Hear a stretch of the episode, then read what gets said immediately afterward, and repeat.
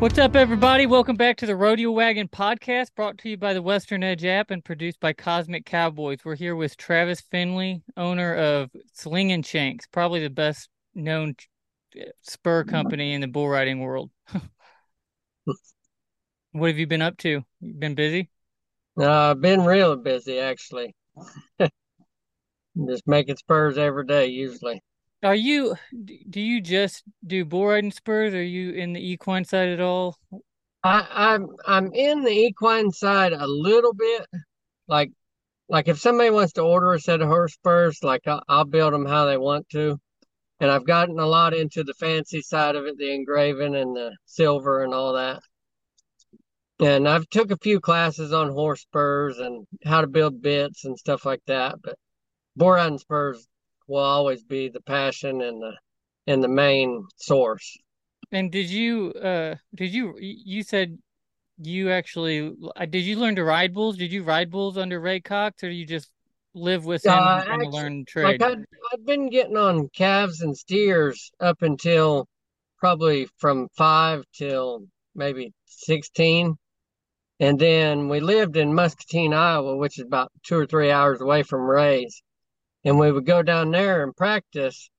And then when I graduated high school, I went to live with him. And like he he basically taught me everything from life to bull riding to everything.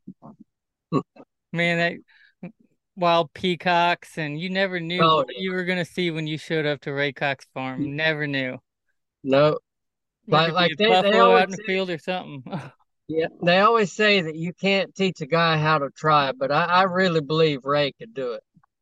Man, he, you know, Ray Cox's way of teaching was so fascinating for me. Like when I went up there, because I spent the first year, I didn't go to anywhere else. I didn't go to any rodeos. Yeah. I just went up to Ray's and I told him, I said, when you think I'm ready to go rodeo, then you let me know and so he kind of took me under my wing at that under his wing at that point but he never really taught me like hey you need to use your knees more or you need to do this yeah, exactly. but what what he would do is he'd put me on certain bulls and he knew yeah. that certain bulls were going to create feels and i would feel certain things and really that's how he taught me was just putting me yeah. on different bulls that he knew would create feelings in my riding that i was going to need you know, as I continue. Yeah, that sounds sounds exactly like I didn't think about it at the time, but it sounds exactly what he was doing with me. Like I remember the first week I, I lived with him, we baled hay, it seemed like all week. And he looked at his his son TJ Dodd. He looked at him and he said, Do you think he's worked hard enough to get on a few bulls? And like I, I was completely drained and that was a became a weekly thing. Yeah. yeah, and it, he freaking he back in the day he did it all. He was bull rider, bronc rider, saddle oh, yeah, rider, yeah. and I think he boxed too. Freaking yeah, he he did everything. It seemed it seemed like he had a part in everything. Like he said that he he helped um, invent the first bucking machine. Like like I know so many stories about him and like he was at the he rode he competed at the NFR where Freckles Brown rode Tornado. He uh I believe he lived with Jim Shoulders there for a while. Traveled yeah. anyway. I don't I don't remember any Jim Shoulder stories, but I definitely don't doubt it. Yeah, I'm not sure. But yeah, so that's kind of crazy that, you know, you kind of got started right there. I had no idea until the other day when you were saying that because that's yeah. where I met Matt Wearies, Caleb, yeah. those guys. Well, see, like anytime somebody brings him up, like like it's it's a name you don't hear of, especially now. Eh, but like he made such a difference in so many people, and like I don't feel like he gets enough credit for it. Yeah. Yeah, yeah, for sure. I think it's one of the places, at least around here, where you know there's not too many places to get on bulls. You know, out in Texas and stuff, like there, it's everywhere, and I mean, yeah. right here in Missouri, probably in Illinois, it's not like there's just tons of places where you can go and get on quality stock, you know, if you're starting out or, you know, even if yeah. you are more advanced without traveling, you know, a long ways. And and it was like at his house, you didn't have to look for something that fit. Like he knew exactly which one would fit you. Yep. And and I don't know about when you was going out there, but he had bareback horses, saddle broken horses that he'd run in the practice pen. Like you you could do it all there. He he had them there, but um, there wasn't a whole lot of guys at that at that time frame Yeah, when I was there. There wasn't a whole lot of guys getting on horses, so it was more just not as enough guys getting on. You know. Yeah, yeah. Because I, I I don't know how the practice pen was was arranged with you, but with us it was every Wednesday, Saturday, and Sunday. Thirty-five dollars all you could ride. Yeah, it was thirty five dollars all you could ride, and it was every Sunday. And then I would go up on like Tuesday, Wednesday every now and again with Caleb Rule, and Yeah. some. But so, how did you you kind of went from there? How did you get introduced into the spur making? The well, that was back in '98 when I stayed with him, and then I rode bulls real heavy from probably '99 till 2013 to 15. And I had a buddy of mine that I was going with that was he was tr wanting to try a new pair, a longer shank, because back then, like the three inch shanks was everybody wanted them. And so instead of him going off and paying somebody to build them, because there weren't hardly any spur makers like for riding Right, back then. there's still And yeah, and and I told him, I, I said, well, I've been wanting to make my own spurs. I said, just let me build you a pair and and see how you like them. Well, I built them, and then I had the owner of TK Specialties. He seen them, Michael Bodick, and then he he said, "Who made them spurs?" And then he pointed to me and asked me if I wanted to do a wholesale agreement, and it it caught fire after that. And then probably a year into it, I'd I'd known JB ever since he was little, and I'd seen him at a at a local rodeo. He was he was a pickup man, and I asked him. I said, JB, if I built you a set of spurs, would you wear them? He said, Why not? He said, Why not? And ever since ever since he did, like I'll tell you what he has done for Slingin Shanks is I I can't explain it. Well, I'll say this, there's nobody out there that, you know, I don't think is even in a position to be able to compete with kind of the brand recognition that you've built up within this community, in the bull riding community specifically. What? And I've even talked to, you know, I was at a mm-hmm. Big uh, cutting championship in um, Yeah, Fort Worth and a really well-known spur maker, you know, was talking about you know, dabbling into the bull riding and you know the bull riding spurs, and and he's so he's talking, and I said, well, there's not a whole lot of guys out there, but there's you know, Slingin Shanks pretty much owns the market, and and you you put quality spurs at a, a very affordable price for you know bull riders, like yeah. you know the the price is the price point that you're putting out there, it's going to be hard to beat for the quality that you're making. Well, like I've been to several gatherings with other spur makers, and they all tell me to raise my price. But I was in the bull riding world long enough to where I know there's a ceiling to it. Like like in the horse world, there's no ceiling. Like they Yeah, can go right. up Yeah. 10, twenty Uh-huh. But in the bull riding world, they just ain't gonna do it. Yeah, if you if you charge four hundred dollars for a pair of Spurs, you're gonna get you're gonna be hard pressed to get very many bull riders. You Yeah, know, there's exactly. there's some out there, and but but there's so many guys out there that you know when I started bull riding, when I started, I really wanted to try my hand in saddle bronc, but I couldn't afford a saddle, and Yeah, right where I was, I didn't even know where to learn because I was in a place in Missouri where it wasn't prevalent, and so bull riding was a cheap way to get into rodeo yeah, and I just could borrow equipment and it was, you know, like I bought, you know, when I first bought my equipment, you know, it was like 200 bucks I spent on, you know, bull riding equipment. So like I think that's a huge part of it as well and and you know, I there is becoming more money in bull riding. So guys are making more money, but I I know what you're saying. In the equine world there isn't a ceiling, but there yeah, certainly is in the rodeo world. Yeah. And and like it kind of hurt me in the beginning stages of of Slingin Shanks because I was always looking at it as as I was the customer. Like I wouldn't pay this much, so there's no way I can charge this much. And because my my theory on it, and it may or may not have cost me going certain places, but my theory on spurs especially was I could buy a forty dollar saddle barn set and buy five sets of them that ruin before I could buy a two hundred dollar set. Yeah. That that five cheap sets would outlast that one good set. Right. Yeah, so I guess on that point, you know, because I was thinking about this, like, so you are making high quality spurs, and Yeah. you know, for for some guys, they don't go through spurs that often. Some guys are switching their equipment up all the time. You know, Yeah. How do eh, what does that look like on as a on a business side of things? How do you look at, you know, how you can, you know, Well, like I don't know if you provide value. What what do you do on in terms of that? Because some guys will go I five years without getting a new set. I have really like like put a lot of thought into that exact question. Like like I've even thought of coming up and and like I said, right now it's a thought until I get interest. I've thought of like a spur subscription. Oh Like like yeah, where yeah, where subscription like you pay a certain amount every month, but that guarantees you so many pairs every year. Sure.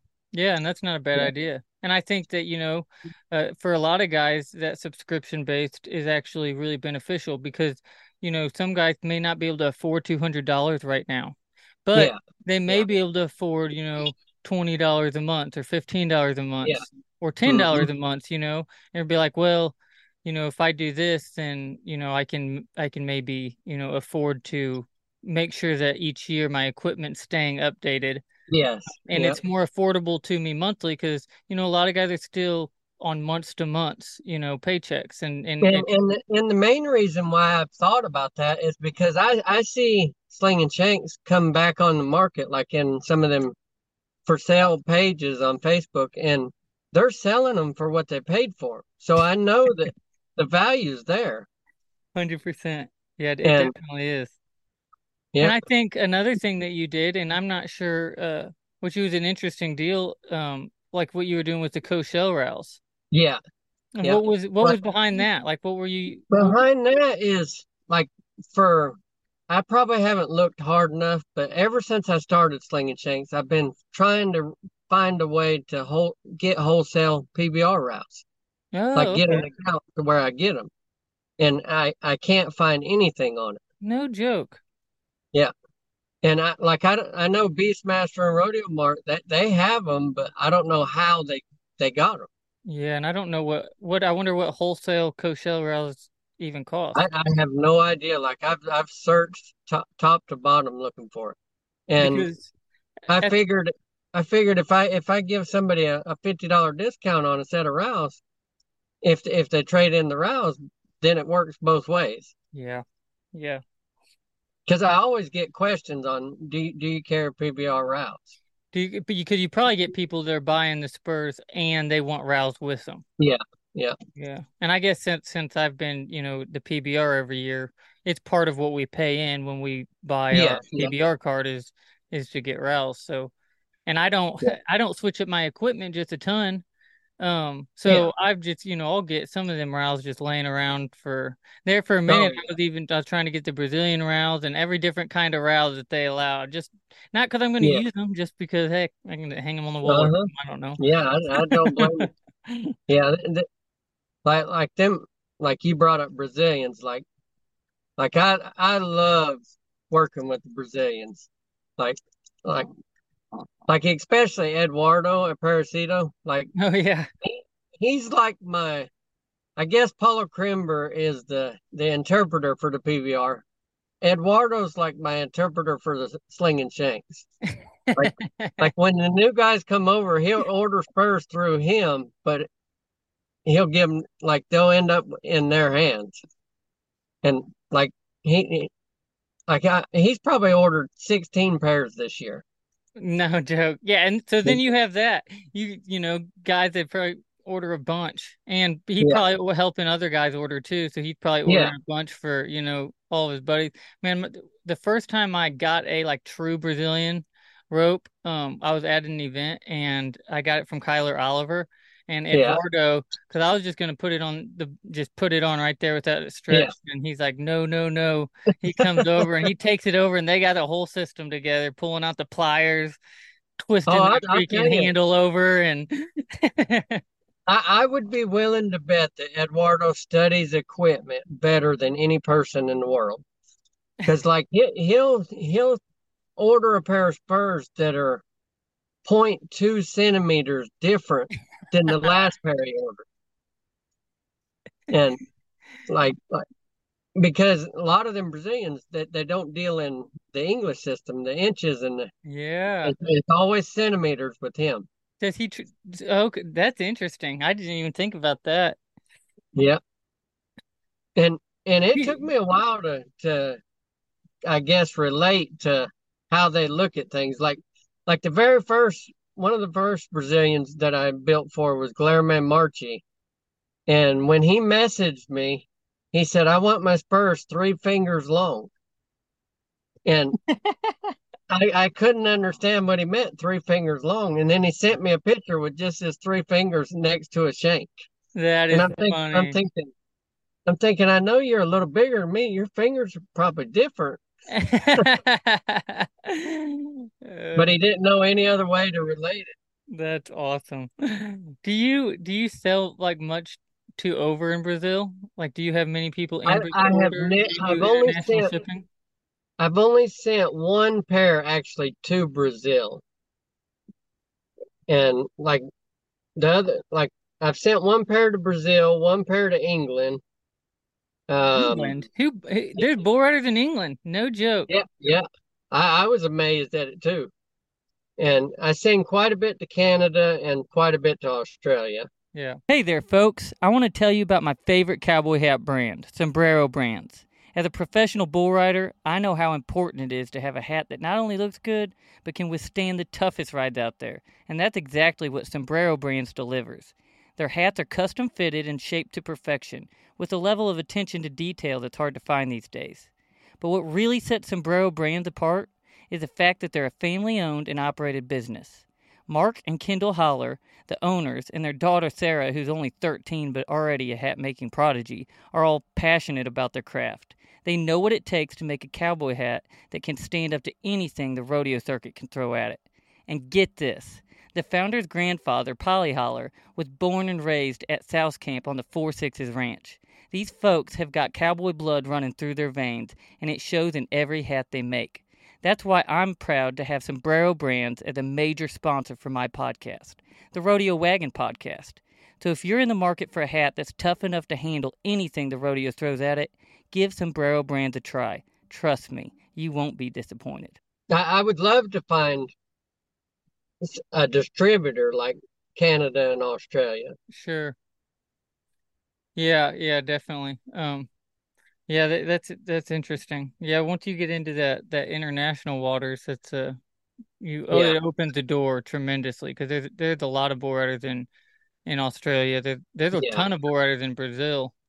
Um, I yeah. the language barrier is probably the biggest thing when you're talking about Well, I've Brazil. learned Google Translate is my best friend when it comes to that because they'll send it to me and I'll I'll translate it and then actually as a favor to them and out of respect for them, I'll tran I'll type it out and it takes forever, but I'll type it out and translate it into Portuguese and send it back to them.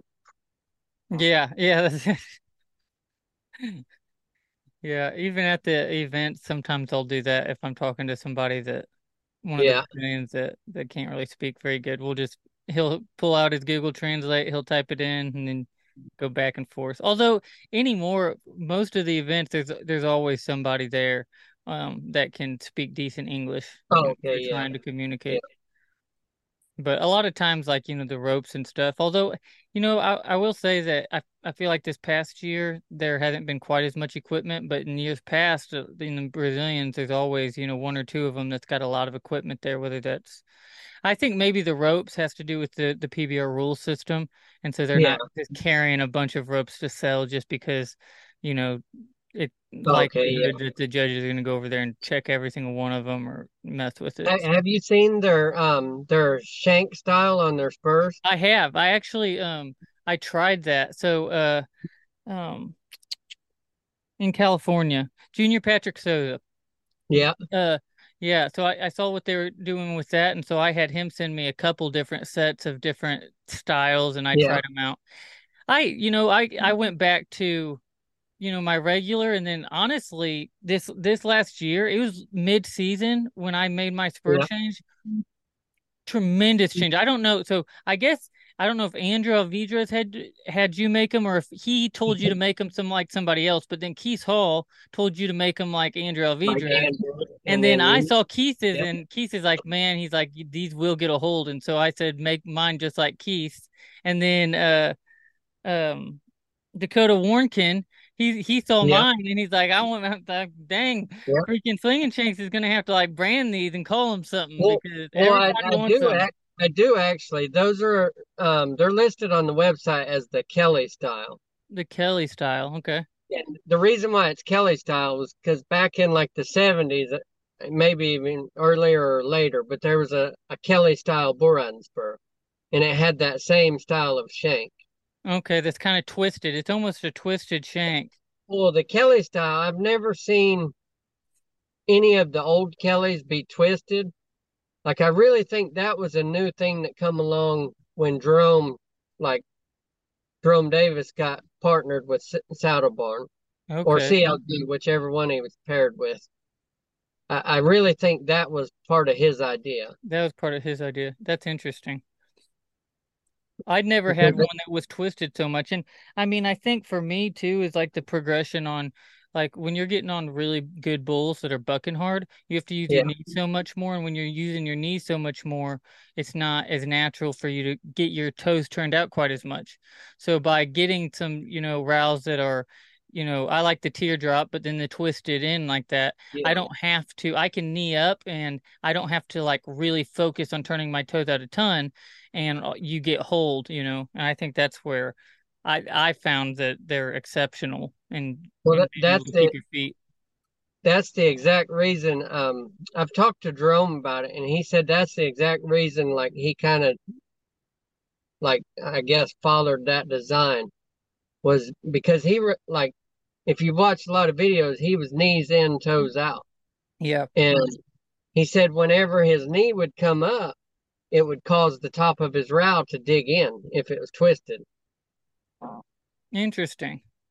And like uh like a fun fact, JB always has me twist them a little farther. A little farther, huh? Yeah.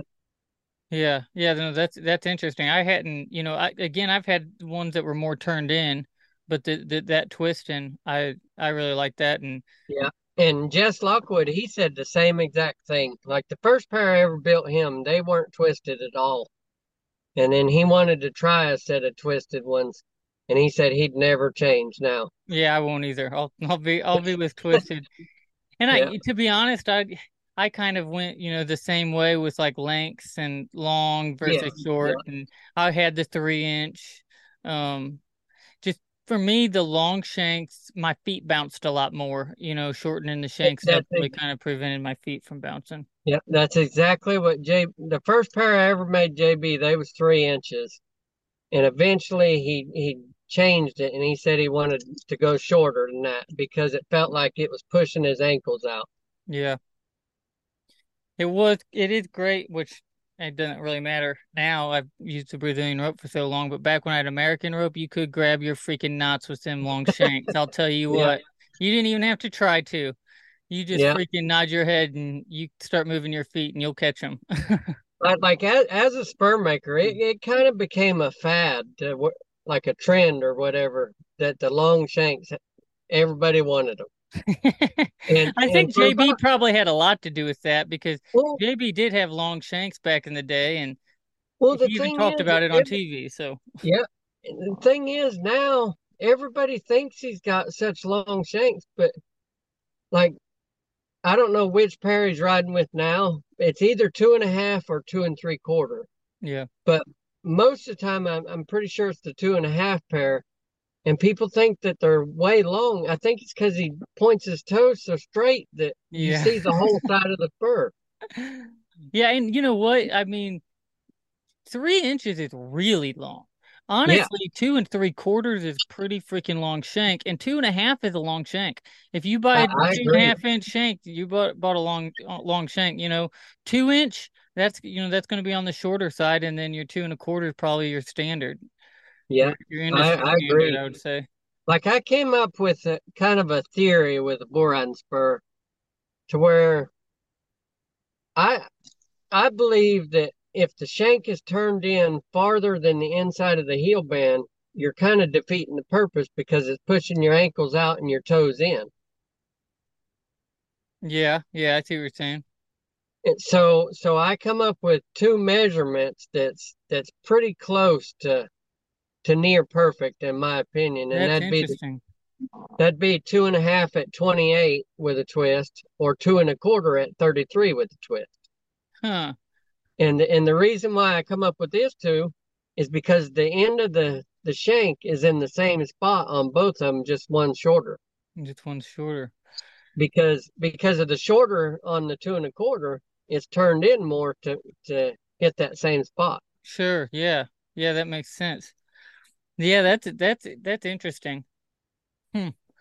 What did, did Cole Fisher? Did he ever get Slingin Shanks? Yeah, yeah, he What did. what did he use? I'm curious because he freaking he was knees up and I did later in his career he made turned his feet I out a little bit more, but he didn't much when we got were first starting. this sounds terrible, but I honestly don't remember, and it's only because he ordered shortly before he got hurt. Oh, okay, So, so he'd Yeah, only used them, yeah, I, I would Um, say maybe six months. yeah, gotcha. Yeah. But I don't, most time if if it's something way off normal, I remember it. So I, I wouldn't say it was too far Two off. Too off. Yeah. But like I, I've what's built a some, what's what's the most extreme you built? well, it goes like a couple, I don't know if I should name names, but I'll I'll tell you about the spurs. Yeah, go Like for it. one one spur, probably the most craziest was one, you know how, have you ever seen an offset shank spur where it's like not in the center, it's off to the side? Oh yeah, yes, I have. Okay. Yeah. Now this spur, the guy wanted offset on the other side. Like say it's a right spur, he wanted the shank to start from the right side and come in like 90 degrees. What's the logic behind that? I don't know. That's I, I, I could not tell you. The the only thing I could even remotely think is is knots. Like like you, you put your you put your feet in and then you just turn your toes out and it like Mm, it- latches on. And then I've had I, I guess the the overall aspect of this set isn't extreme. It's just the length. Like I had a four and a half inch set that built. Dang, Uh, yeah, that's pretty freaking extreme. Was it a taller guy or he said he, he was six two, I think. That's not. But I mean, four and a half inch. That's that's crazy.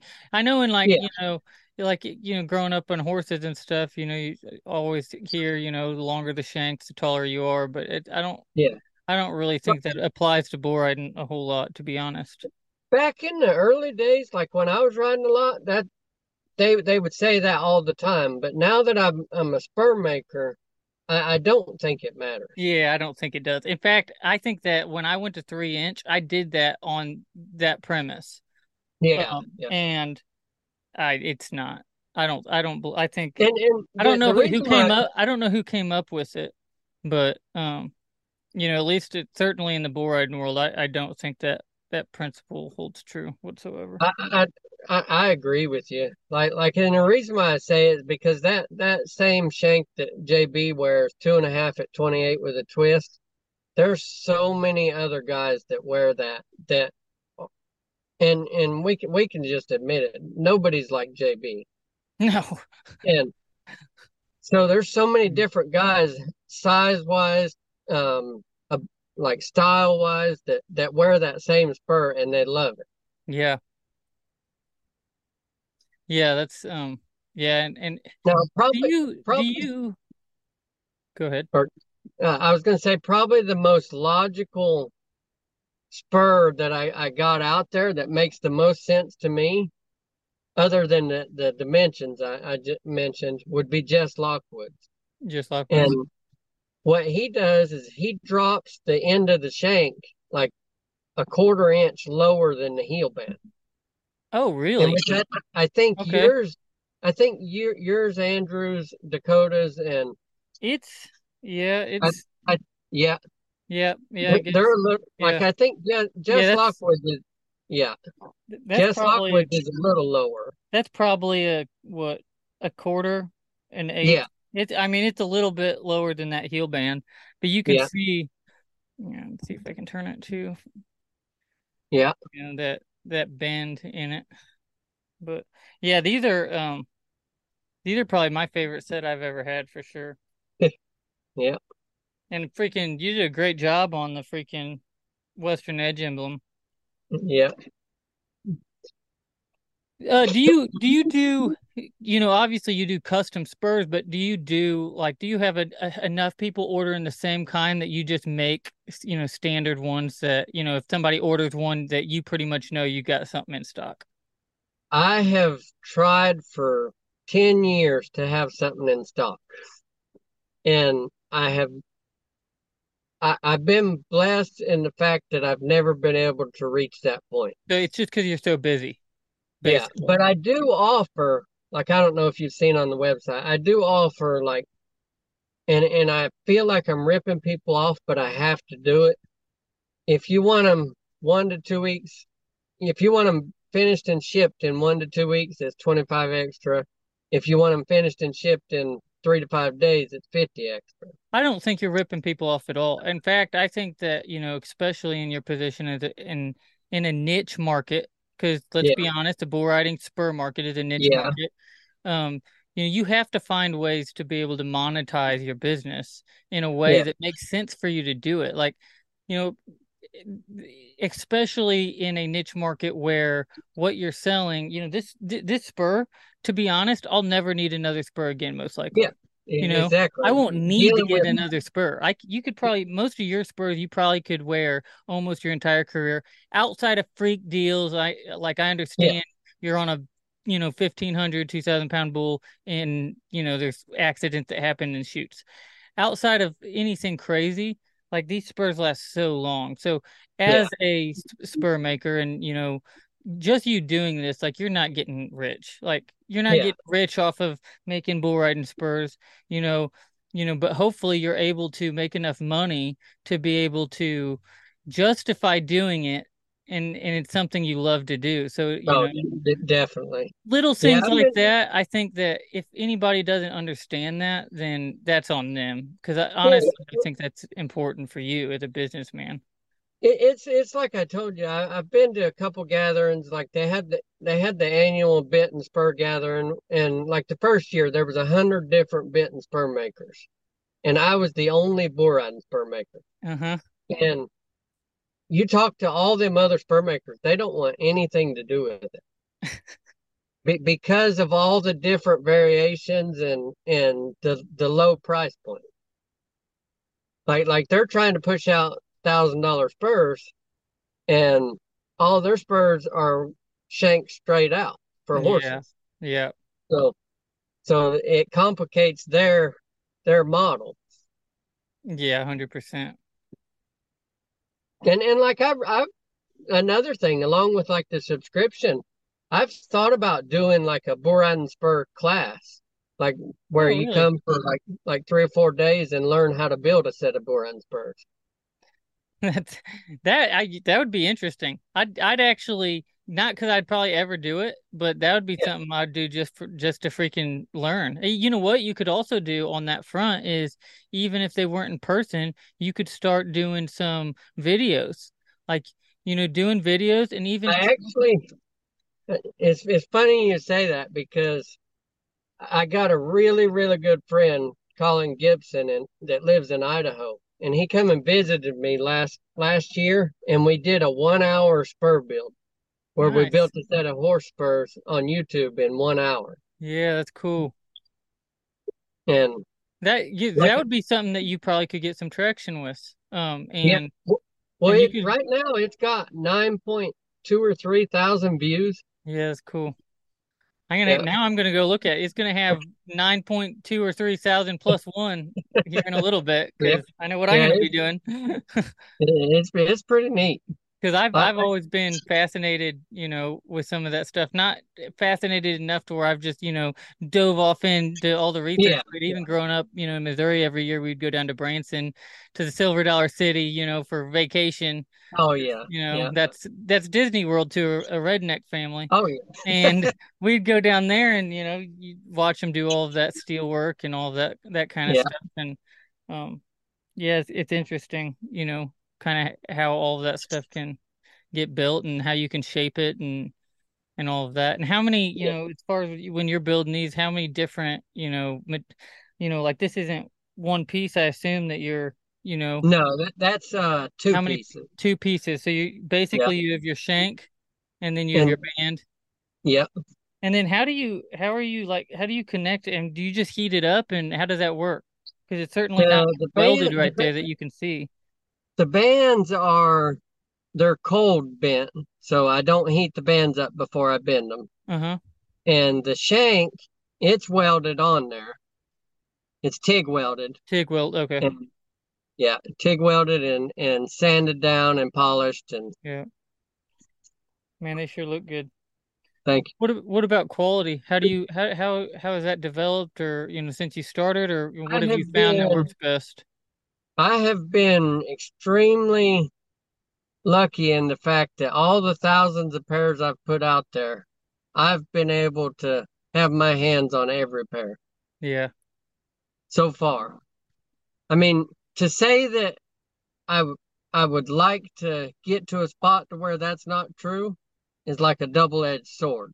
I mean, it means I'm I'm taking the next step and expanding, but at the same time it means my eyes leave that fur. Man, isn't that such an interesting conundrum? Because um you know you see you're seeing this in the rope industry right now and and honestly I think it's to the detriment in the rope side of things because literally there's and there's a lot of well-known people that are putting ropes out there that Yeah, that are not touching every rope and what they I get it because they need to scale because like how do you justify doing this? This is a lot of time, this is a lot of work. How do how do I yeah, justify building ropes or building spurs when you know the money's kind of you reach a peak maybe because of the yeah, market's so niche. However, the the detriment on the quality side is, you know, as a guy, if you're ordering a rope, you know, you don't know who's actually making that rope. And there's times where I'll order, I've in the past ordered a rope from, you know, an individual and, you know, I love their rope. And the next time I order the same one, it's not the same thing. And and a lot of it yeah, has to do with it's not the same person making it. yeah. You're exactly right. Like in my in my in my business, it, it's a little it's a little different in the fact that it's not so much the niche that that I need to expand. It's the fact that I, other than myself, it's my son out there helping me polish and do little Mhm. things like part time because he's got a job himself. Yeah, And so we're we're at max capacity. right. Like like this year alone, we've already shipped out 500 pairs. Man, it's crazy. And That's so that's I, cool. I That's cool though. I I mean, from when you started, I'm I'm sure that makes you really proud of what you what you're doing. oh yeah, yeah, it, definitely. So on that front though, so basically, you know, one of the biggest things that, you know, like eh, one way that, you know, looking at it from just through logic could be, you know, there's probably little things that, you know, you you could have somebody do to where it wouldn't it wouldn't interfere with the quality, but it could buy you Yeah, time and help, you know, help with that time side of things. Like you said, you know, having somebody do the polish work or, you know, yeah, that kind of thing. And then the other the other option, I guess, would be training somebody and having somebody apprentice under you until they're fully ready to take y- on something and and and you've been with them and you know you've kind of developed that person to be able to put out the same quality of work with the same standards that you have y- yes, definitely. That that's that's kind of my my I don't know if you'd call it near future plan, but is to bring somebody on that could possibly do like parts or polishing and stuff like that. Yeah. And like like I've in the past, I've I've had a reputation of being late on several orders, and I I promise, like as true as I could be, it's not because I've deliberately been late. It's because I put so much pressure on myself in saying, I, I did five pairs today. How can I sustain that? Yeah. Yeah, for sure. Yeah, and I, you know, I I know like for me when I've, you know, ordered ropes and stuff in the past and really Yeah, anytime I order equipment that's being made, especially if it's being made, you know, custom, eh, like I have a timeline, like I'm expecting to wait. You know, I know the yeah, rope standards like, you know, if you if you're not willing to wait 4 months for a custom rope, that's about what the, pretty much the standard wait time is, yeah, depending on the year. You know, uh, sometimes like I'm not quite as picky with my ropes as a lot of guys, so there's a lot of times where I'll have somebody make me a rope, and I'm like, look, I'm not as picky. I just need to make sure the handle's not too big or the tail's not too yeah, big. yeah, And so then a lot of times people will have one in stock that they, you know, I can get it quick. But outside of that, like, you know, as far as for rodeo people is understanding there is a wait time, so you better order before you need it. yeah, You know, yeah, and even having a backup isn't bad. Like even now I have a backup 100X helmet and just through the years I've learned if I don't have a backup of, you know, any of my yeah. equipment, then I'm probably not in a great spot. Well, kind of. Well, I guess that that kind of kind of works both ways, especially for the Spurs, because if, if Spurs are something that you you can you can ride with a rope that's kind of wore out or whatever for a little while, but Spurs, you think you want to change the angle, you you need that change right now. It's it's right. not Yeah. it's not something that your Spurs are going bad, but Yeah, 100%. Well, and there are some spurs that aren't very quality, and yeah, you yeah, will, you know, freaking, you just get raked off one time on the chutes, and that spur. I watched Buddy Travis Karhoff get on one, freaking completely just turn his spur all the way into the side of his boot. yeah, like, dang. yeah. Actually, I I I bent uh two spurs when I was riding real heavy. I bent two of them by spurring on one. Yeah, yeah. And if you're if you're booting one, that can definitely, and freaking, it'll hurt your freaking heel too. Yeah, when I had them three inch shanks and like yeah. I don't I I like to get really cheap dress boots to ride in because I feel like they're the lightest. It really has nothing to do with anything other than weight and it's super low quality leather, so it's super light. And I hmm found that honestly they've lasted me just as long as a, a good quality set, but a lot of times the leather is, you know, super moldable, so I don't have to break them in, you know, when I'm, you know, putting my straps around and uh my bootstraps. So Yeah, I always get ones like that, but the problem is, when you go to kick on one, man, you will yeah. get off sometimes and your freaking heel will be throbbing. Speaking about boots, like like you, you'll find this funny. When I was riding, see, I I broke I broke my leg and had an ankle uh, plate put in my ankle, and after that, it was like I couldn't wear pull-on boots because it wasn't enough support for my ankle.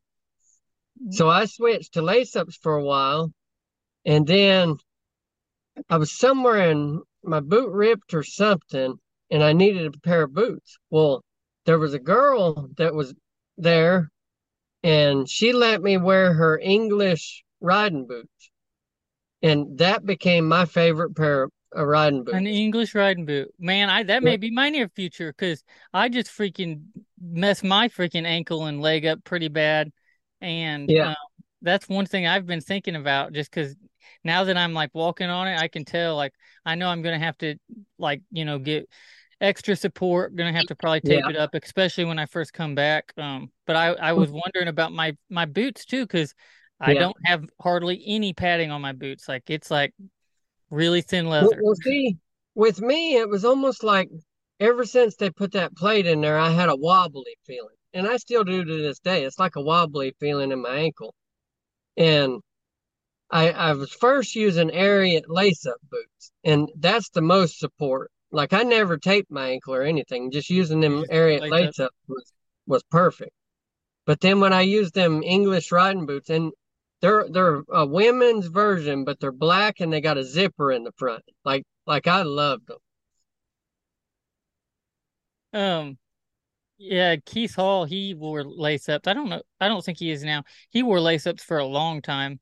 And Yeah, then honestly, I I haven't seen any lately, but there was guys that went through that phase where they were getting regular pull up boots, right? Pull yeah, pull up boots, and then they would freaking cut it, yeah, and they would make laces. yeah, they'd put laces in it and make them look lace ups. And I Yeah, I think maybe too because there's not really that I know of. There's not any like lace up like bull riding lace up boots.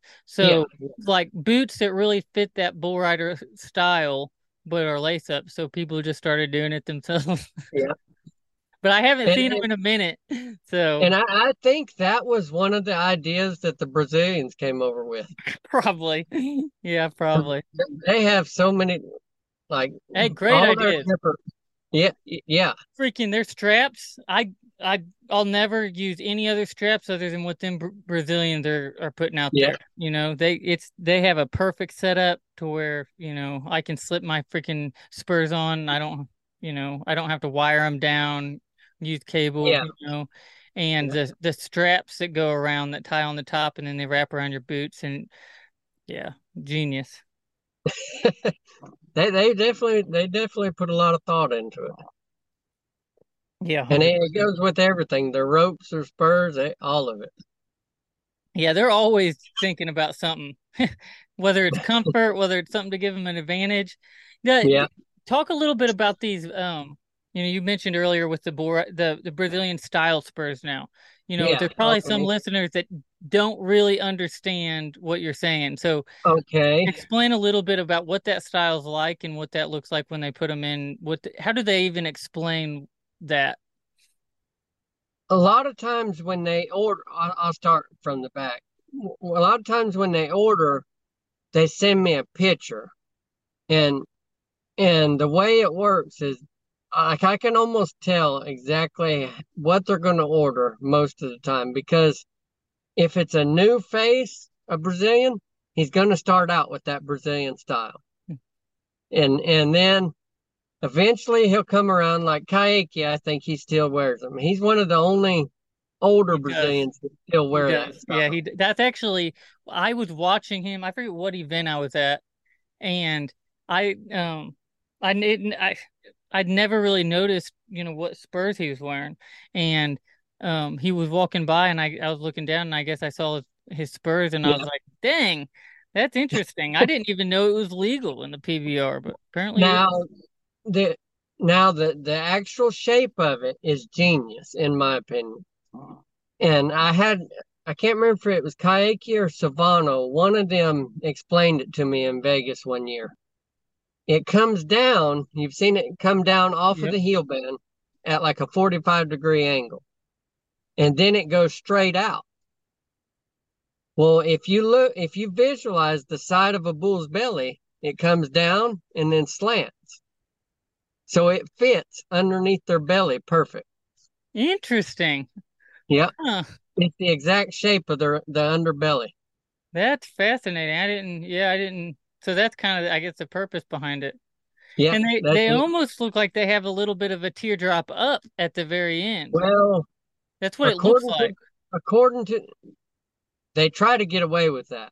Like according to PBR, you can't have any part of it that goes up. Yeah. And like they'll they'll send me Mm. like especially like and that may be why the fresh faces send me a picture that they want them because Uh-huh. they know that they can't ride in them. And and I always whenever I build a set like that, the end of it's always straight instead of up. Oh, yeah. Now I built a set for Shane Proctor. I don't know if he's still riding in that set or not, but he said that he wore them and he said it was just like having knot holes without being in his rope. And his rope, that's funny.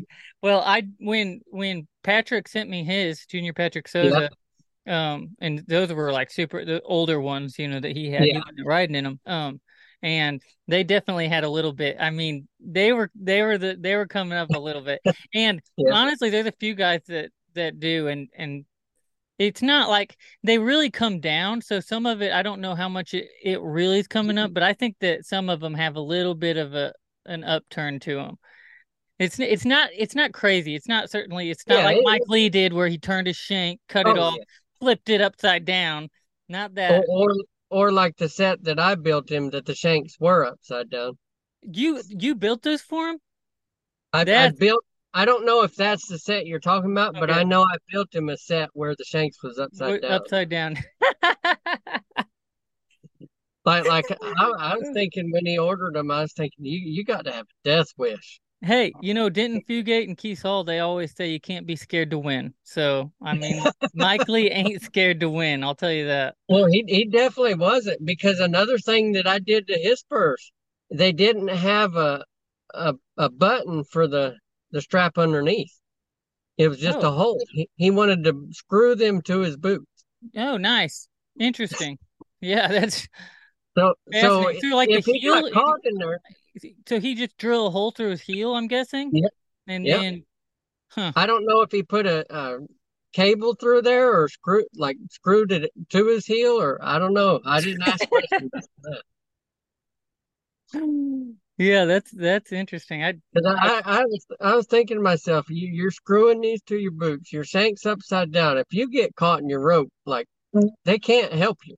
Yeah, you you you ain't coming out. Well, that one time, I guess it was I I don't know was it the Iron Cowboy? I'm not sure what event it was, but he like when he came off, his hands were in the air and he's just like Yeah, flailing on both sides. I think that was maybe the event they're like, okay, we got to ban these, not for yeah, the safety of the bull riders because we don't really care what they do. It's really for the yeah, safety of the the bullfighters and and the stock.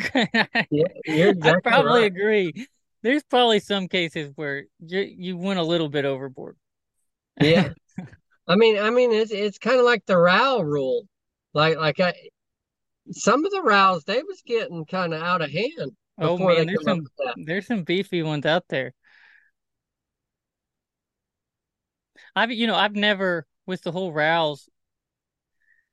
I started using Coachella rowels super early on, Yeah, so I really don't even know much difference as far as like ex experientially understanding the difference in these. yeah, I I'm really yeah, unaware because, and I also have been using a rope body for so long um that you know I know guys will get the big fat stitch body and yeah, um oh, heck Mason Taylor when he first came up I'll never yeah, forget looking at that freaking old I don't know barstool rope or something like that a yeah. knot freaking that big on a stitch body rope and you know freaking you know what he was grabbing everything Oh yeah, yeah. Yeah, I mean, it, with the rowel idea, it, it's like I tell my son, if you have any intention on going to the PBR, then you might as well just get used to them, whether you yeah like them or not. right Yeah, I, I, and I don't like changing my equipment a whole lot. So I'm not one that's just big on changing equipment. And so, Yeah, you know, I for me it's like if you're gonna have to use this here, I'm gonna use it everywhere. yeah. I, I mean, it, it's like I don't know if you know him, but Brandon Chambers, Yeah. uh, Yeah. like I've known him ever since he got on his first bull, and he told me when he ordered his spurs, he he said I don't change nothing. He he said so. This is he said we're buddies. He said, but this is probably the last pair of spurs I'm gonna get from you. That's hmm. funny. I the only thing I I obviously I get new ropes and I feel like, you know, getting on better bulls. If you're getting on better bulls more consistently, it wears Yeah. your ropes down. So I find that Oh I'm yeah, going through more ropes nowadays than when I first started going to amateur deals where I could make a rope last, you know, a year, year and a half, two Yeah, years. Nowadays I feel like, you know, a good new rope that really fits the quality and what I like out of a rope will only last me maybe a quarter of the season.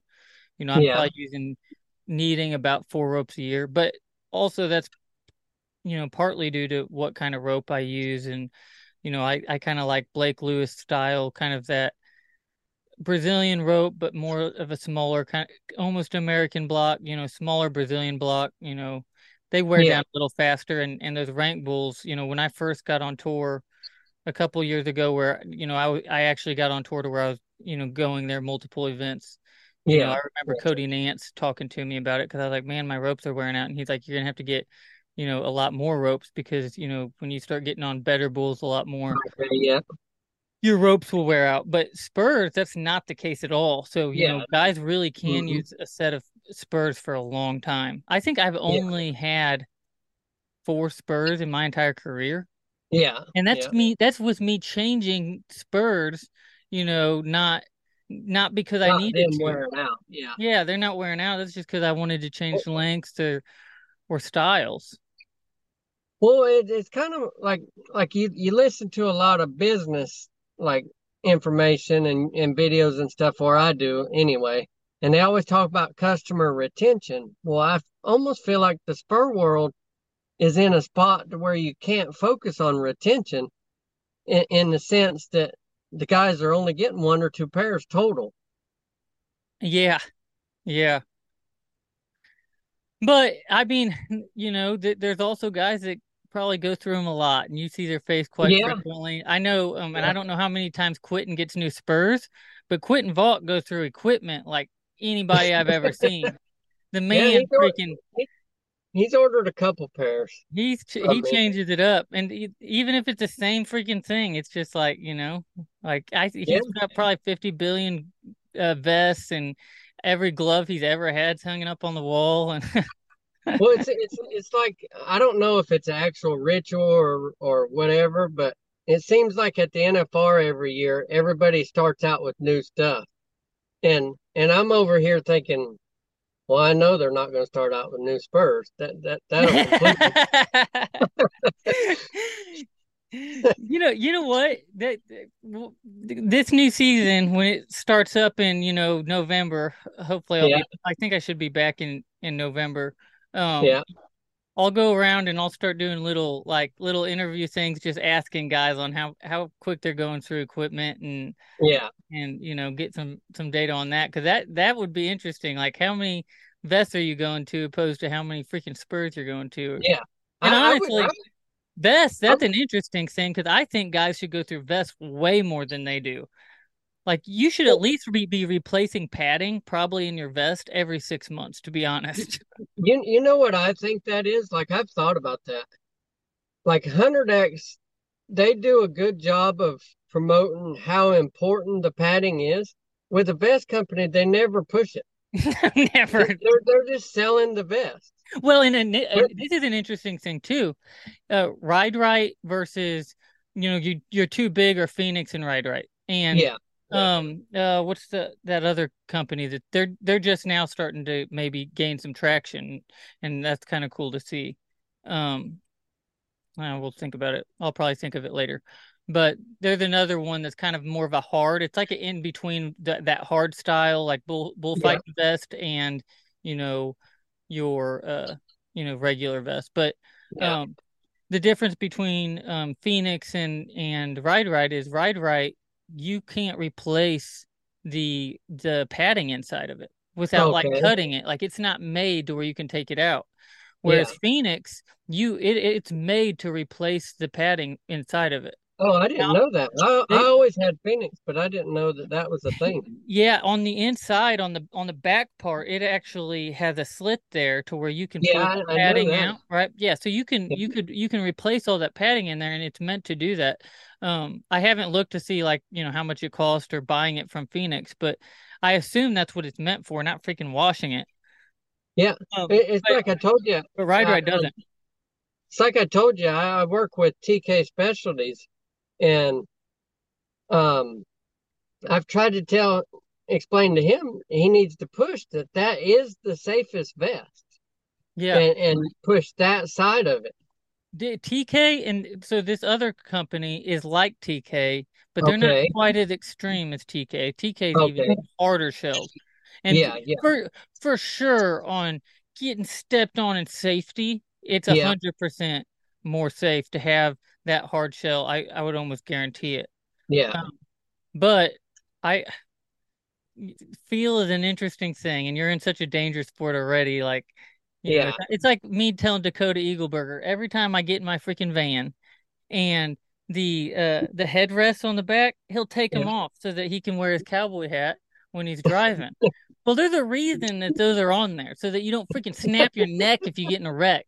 But Well, he oh. doesn't wear a helmet when he rides bulls. So who am I to be like, hey Dakota, you know, it's a lot safer if you freaking actually put that headrest and let it yeah, do its job. So see, I, I was kind of me me starting out in like '98 and that like safety was probably one of the last things I ever thought about.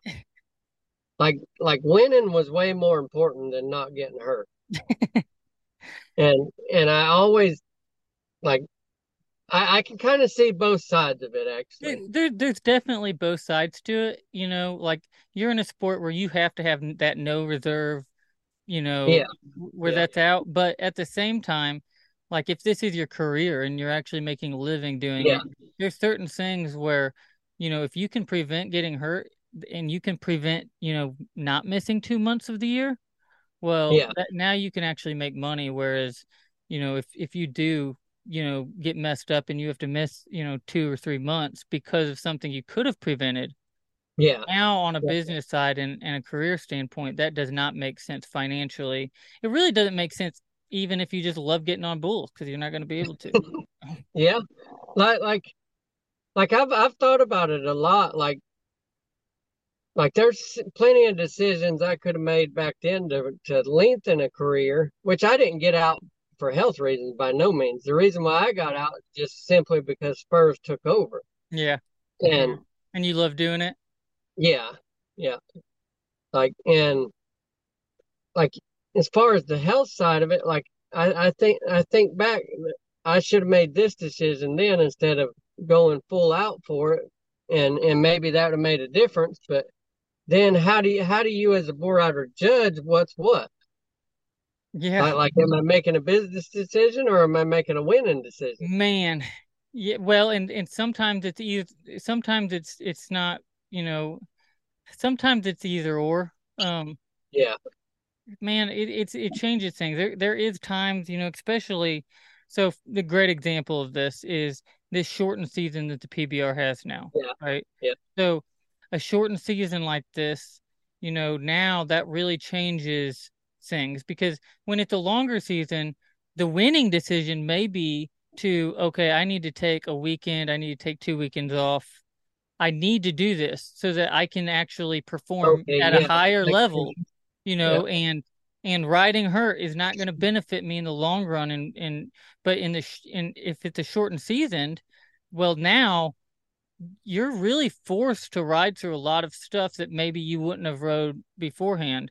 Yeah, Uh, you look at even this year. Look at how the the World Series, the uh, the World Series, um, the the se- the world title and the season worked out last year in the PBR, yeah, where honestly those that time off that riders took very easily probably cost them a world title. You know, yeah. you look at Jose, he spent a lot of time off, you're, you're and exactly right. he could have rode, and Jose the freaking beast, and Yeah, he would have rode. He may not have won every freaking event, but he may have.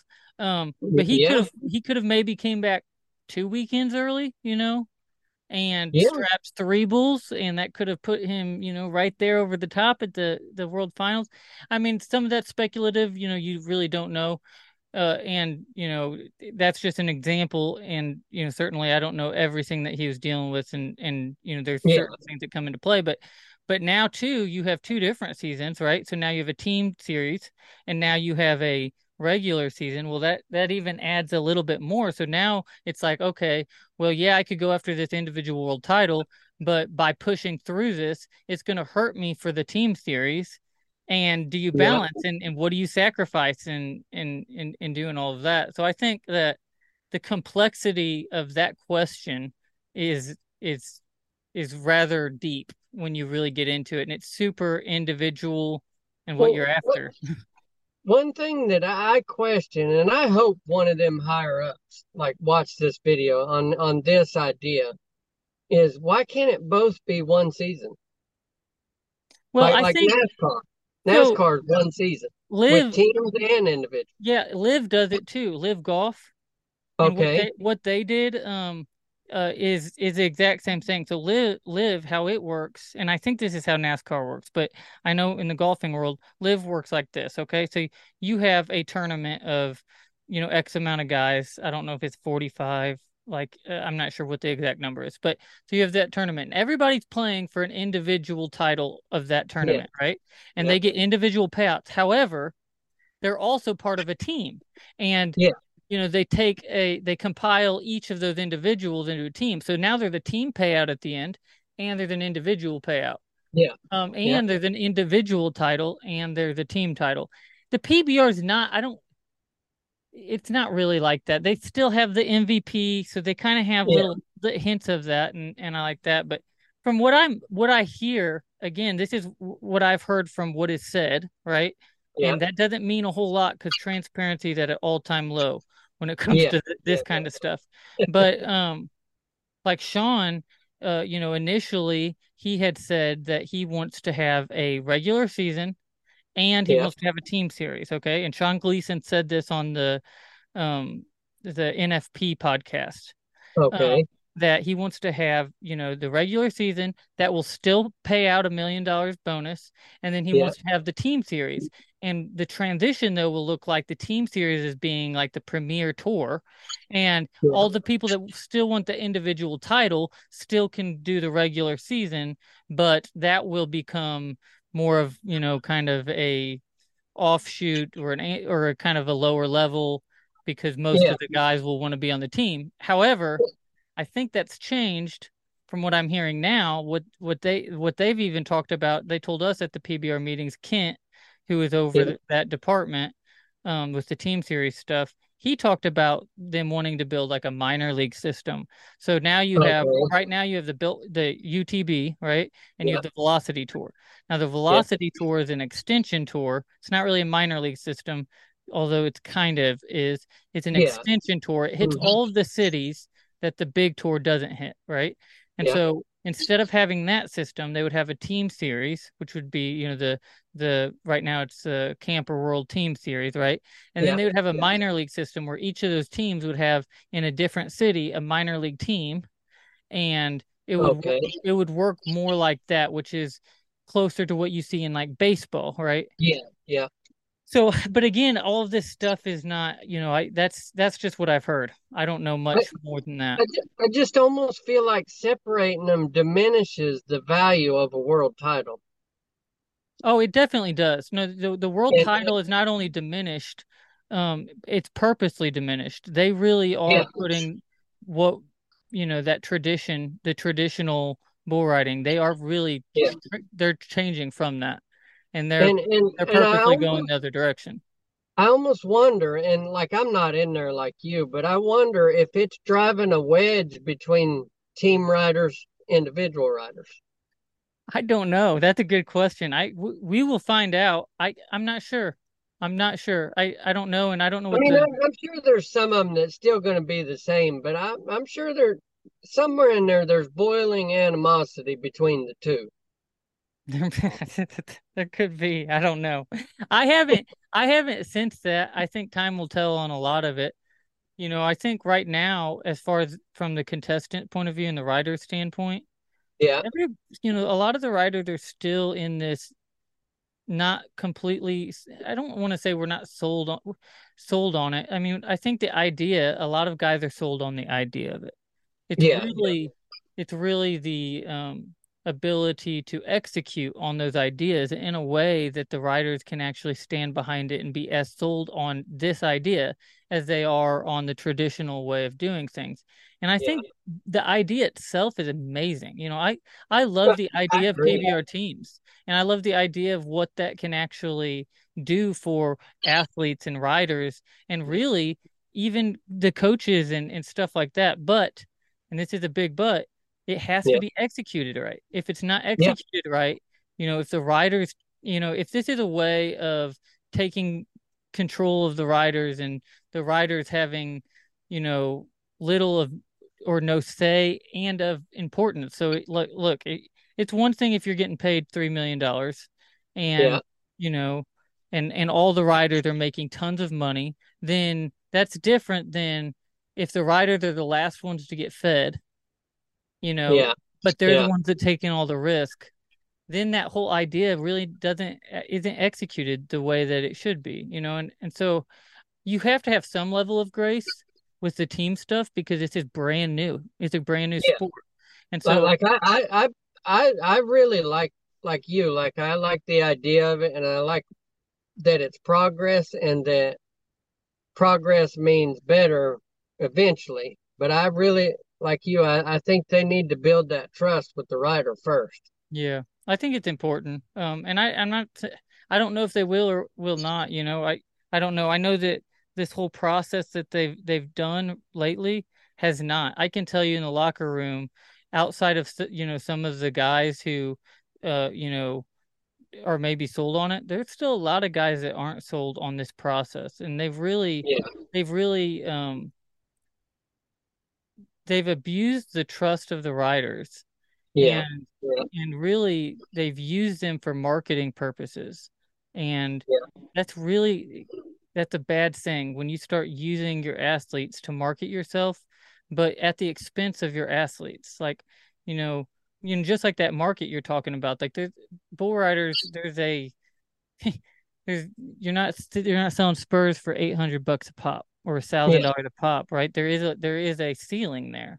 Well, there's also, you know, when you have an organization that's really abusing their contestants' financial ability to do things, that's an yeah, issue. And and the PBR has been known to do that. There's most of the stuff you see that the PBR does, I say most, there's some, but most of it the the athletes aren't getting paid for, eh, and they're yeah, certainly if they are, they're not getting paid a lot for. Um, yeah, I think it even, you know, you have specific people that the PBR decides, okay, we want to use this person as a face, that can be different, you know. But when you yeah, break down like holistically all of the riders and, you know, if you have a hundred guys, you know, that are going regularly, you know, yeah, they've really abused kind of those people that are either just coming up outside of a few or even just the you know the guys that have been grinding it out and they've committed their their lives to this sport and you know they may not be winning a world title. well, one thing I always wonder, like you go to Vegas and you see like like the who's hot posters everywhere. And I often wonder, do they really have a choice if they're the the poster person? Like like Well, like I think you do. You you do have you do have a choice, okay? And that's a great question. And I think that, you know, this is an interesting place we're in, right? So yeah, the writers have a choice, right, to say I'm mhm, worth this, you know. yeah, However, it's not just that simple because you can say that, but at the end of the day, if you try to say no, like what are the, what are the consequences of that? What are the consequences of not exactly. conforming to the way that way? Yeah, Well, the fear is amongst writers, you know, whether it's said or not, is is that the consequences of me saying this is what I'm worth um is that I'll lose my entire career and and and you know what I'm what I'm doing within within this this industry or really within you know the PBR if you want to if you want to say that you know yeah, so like you know and and that's the thing I know within the PBR contracts for instance uh yeah. these contracts of ma- majority like when you sign this contract you sign for a team you are required to show up to X amount of you know, appearances, right? Okay. Yeah, However, I also know that outside of those contracts, that a lot of these teams are almost oh. requiring or telling guys to show up to way more and to do above and beyond what's Well, even well, I can see where that contractual. would be. I can see where that would be held against a guy if he It, only went yep, to the minimum. right, correct. But that's unfortunate though. And, and this doesn't work out. What's fascinating, this isn't how it works in all the other sports. And yeah, so there is, and it, again, there, there's some level of grace here because hopefully some of this will change, you know, but also, um, it the, in other sports, you know, like it, it actually gets legitimate, and and that's where you again, you're not going to see it because you know Sean Gleason is adamantly against it, and and the PBR, you know, the corporate PBR is against uh, yeah. any type of union, but and I and I'm not I'm not saying that all unions are good either. Because believe No, me, I'm not I'm not pro union in it as a generalization. However, when you have a corporate that's actually getting to a sp- specific point, that players union, like you have in these other uh, sports, actually helps protect guys and makes sure that guys' value is always protected to where You're, they're you're not getting exactly right. abused. And so I You're think exactly right. I think it And, had and I really think it's going to have to come to that in order for both sides to be happy. I, I do too, and I think you know I'm, I'm I say I'm hopeful. I am hopeful that at some point you know that'll work out. You know, there's been I won't name names, but there's uh, there's other guys involved in the PBR right now that are in very important and key places that come from backgrounds that are not bull riding, but in Yeah. other sports, and they agree that a players union is actually you know they, there should be a players union. Like they, they don't see why not. However the the PBR is not for that. And Sean Gleason's been very vocal uh, in any riders who have ever even suggested unionization, which there's been a few times where it's came to one event. Uh, one event almost did not even happen in the PBR. Oh, wow. Yeah, like five minutes before the event, the UTB event, and riders didn't even have their gear bag out of their van. Oh, wow. So there's been a lot of tension on this whole this whole side for a minute. I think the unionization having a players union would benefit the riders and it I, you'd think it would even not be a detriment to the organization because then if the riders are happy then the organization should you know be happy with how that and there's guidelines you know within those players unions that are for the benefit of everybody you know um, Well, you think so- that if they would allow the union to work out, then that would boost morale Yep. Yeah, exactly. all, all the way across because one's working to help the other. Yeah, a hundred percent. So I, I don't know. Maybe that's gonna that's gonna that's gonna happen. But I do know that right now there's not a players union, and Yeah. I think that I think that ov- overwhelmingly the answer would be yes. We want a players union if you ask the riders. The the riders would actually prefer a players union. Um, the corporate right now is is does Yeah. not want a players union. I don't know what that looks like in the future if that ever changes. Um, you know, I know the way the PBR set up uh, legally. Um, Yeah. that's that's where they can put their foot down. You know, it's how we're Yeah. paid as as riders, um, and all of that because we're technically individual contractors. You know, we do our Yeah. taxes and stuff, and and so there's there's stuff there that that does give you know the power in the PBR's hands. Plus, you know, Endeavor's you know got all the money in the world. So if you really wanted to try and stand up against them, uh, you, you would never win any legal battle because whenever you come to that kind of stuff, it's not who's right, it's who Yeah. has most money, You, you're exactly right. you know, for the most part. And I, so I don't know, but I think the players union would be a good idea. But I'm certainly, I love the concept of the teams. You know, I think that, you know, the that concept and idea that Sean Gleason and I'm sure whoever his team is put together. You know, I I applaud them on that on that idea. I I really believe in that idea. But I, I think in order for it's them, work. It's it won't work. I think in order for them to get paid like Major League Baseball and NFL, it has to be this team concept. Well, it has to be because you're going to have to have. Uh, first of all, you're going to have to have people that have money competing Yeah. again, and and when you have, you know, these team owners that are actually competing, um, for a world title, you know, and all of a sudden, you know, there's a lot there, right? And there's a lot on Yeah. the line. Well, now these owners are going to want to win, and they're gonna yeah, they're going to pay to win, and so Well, then well, well, like the PBR now has a, a huge fan base, but you look at NFL, the NFL doesn't have the huge fan base. The teams have individually have the fan Right. base. Yeah. And and I, they, I think it should. I think the money should follow too, because I think this is another thing within that that side of things. Now that we got on this team subject, yeah, but so before riders individually, riders individually get sponsors, right? So I'll get a sponsor that will pay me X amount of dollars. You yeah, know, say a hundred thousand just as a place number, not yeah, anything. So say it's an easy number, a hundred thousand dollars for this season, right? Well, now if I go to a team, I don't get that sponsor I can't wear anymore. So I lose yeah, that sponsorship, right? So yeah, now that team better, you know, be paying me enough to say, Yeah. okay, I'm going to lose this sponsor.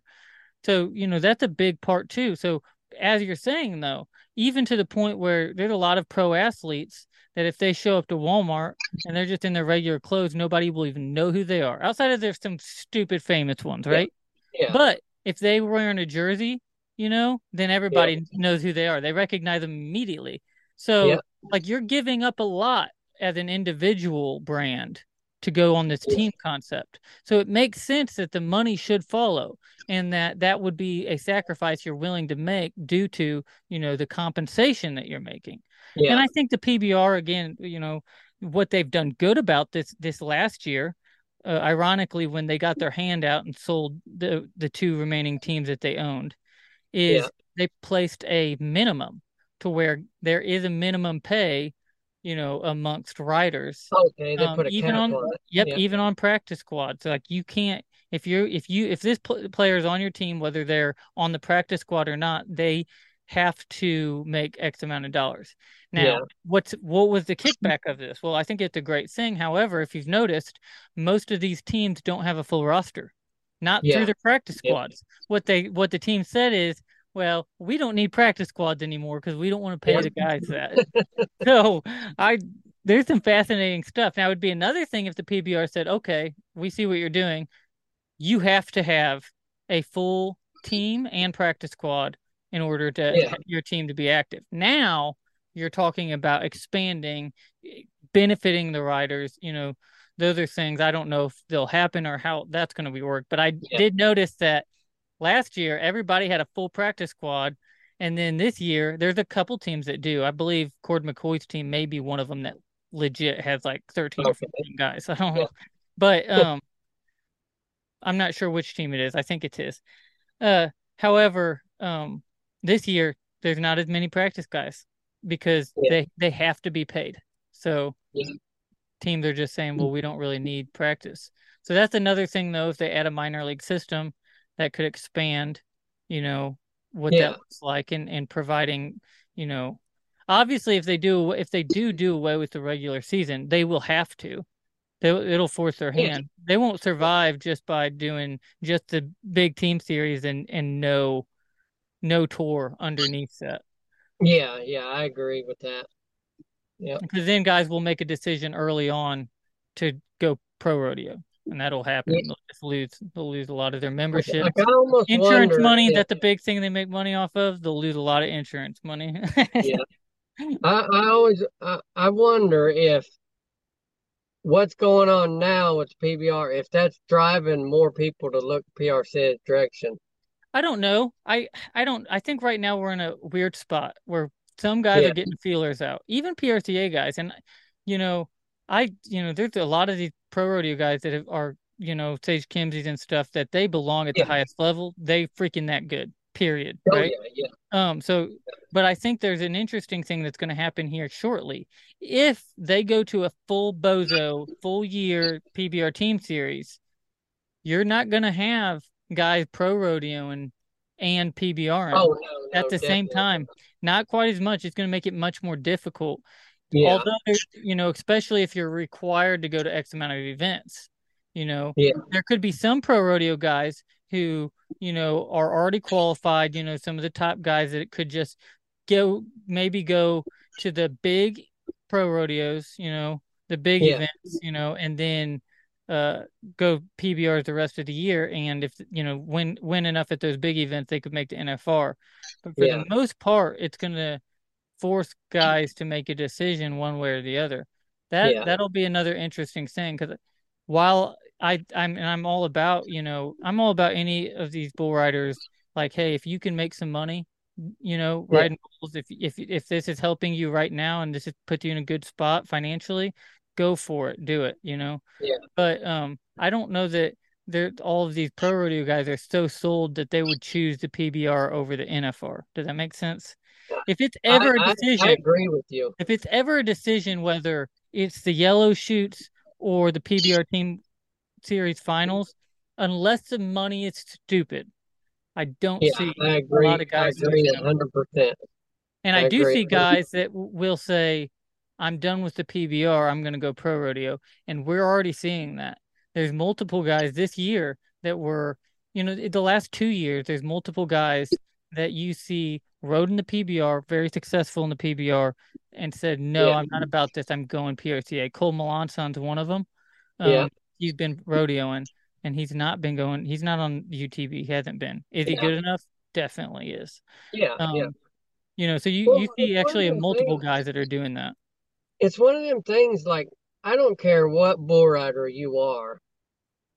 The the the anxiety, I guess, might not be the right word, but the the thrill to ride in the yellow bucking chutes is there, no matter what level of bull rider you are. And I don't think you'll ever take that away because, and I think the PRC has done awesome in that by not changing anything. Tradition is a big deal. So yeah. this is an interesting thing. Tradition is a really big deal, and yeah.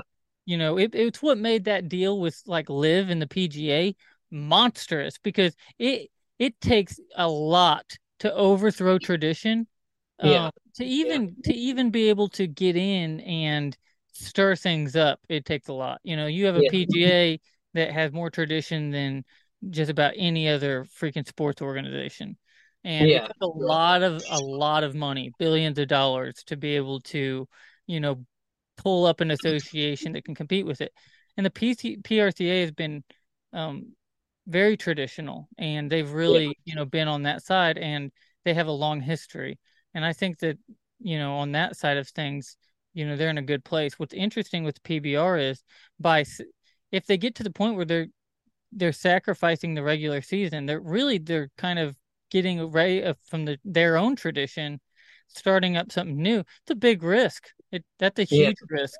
Like I, you know, because you know the eh, the best case scenario if it doesn't work out would be it would go back to the regular season but that would still be a detriment to the tradition because that that part those 3 years 4 years 5 years however long that that that morale they'd lose a lot they'd lose a lot yeah.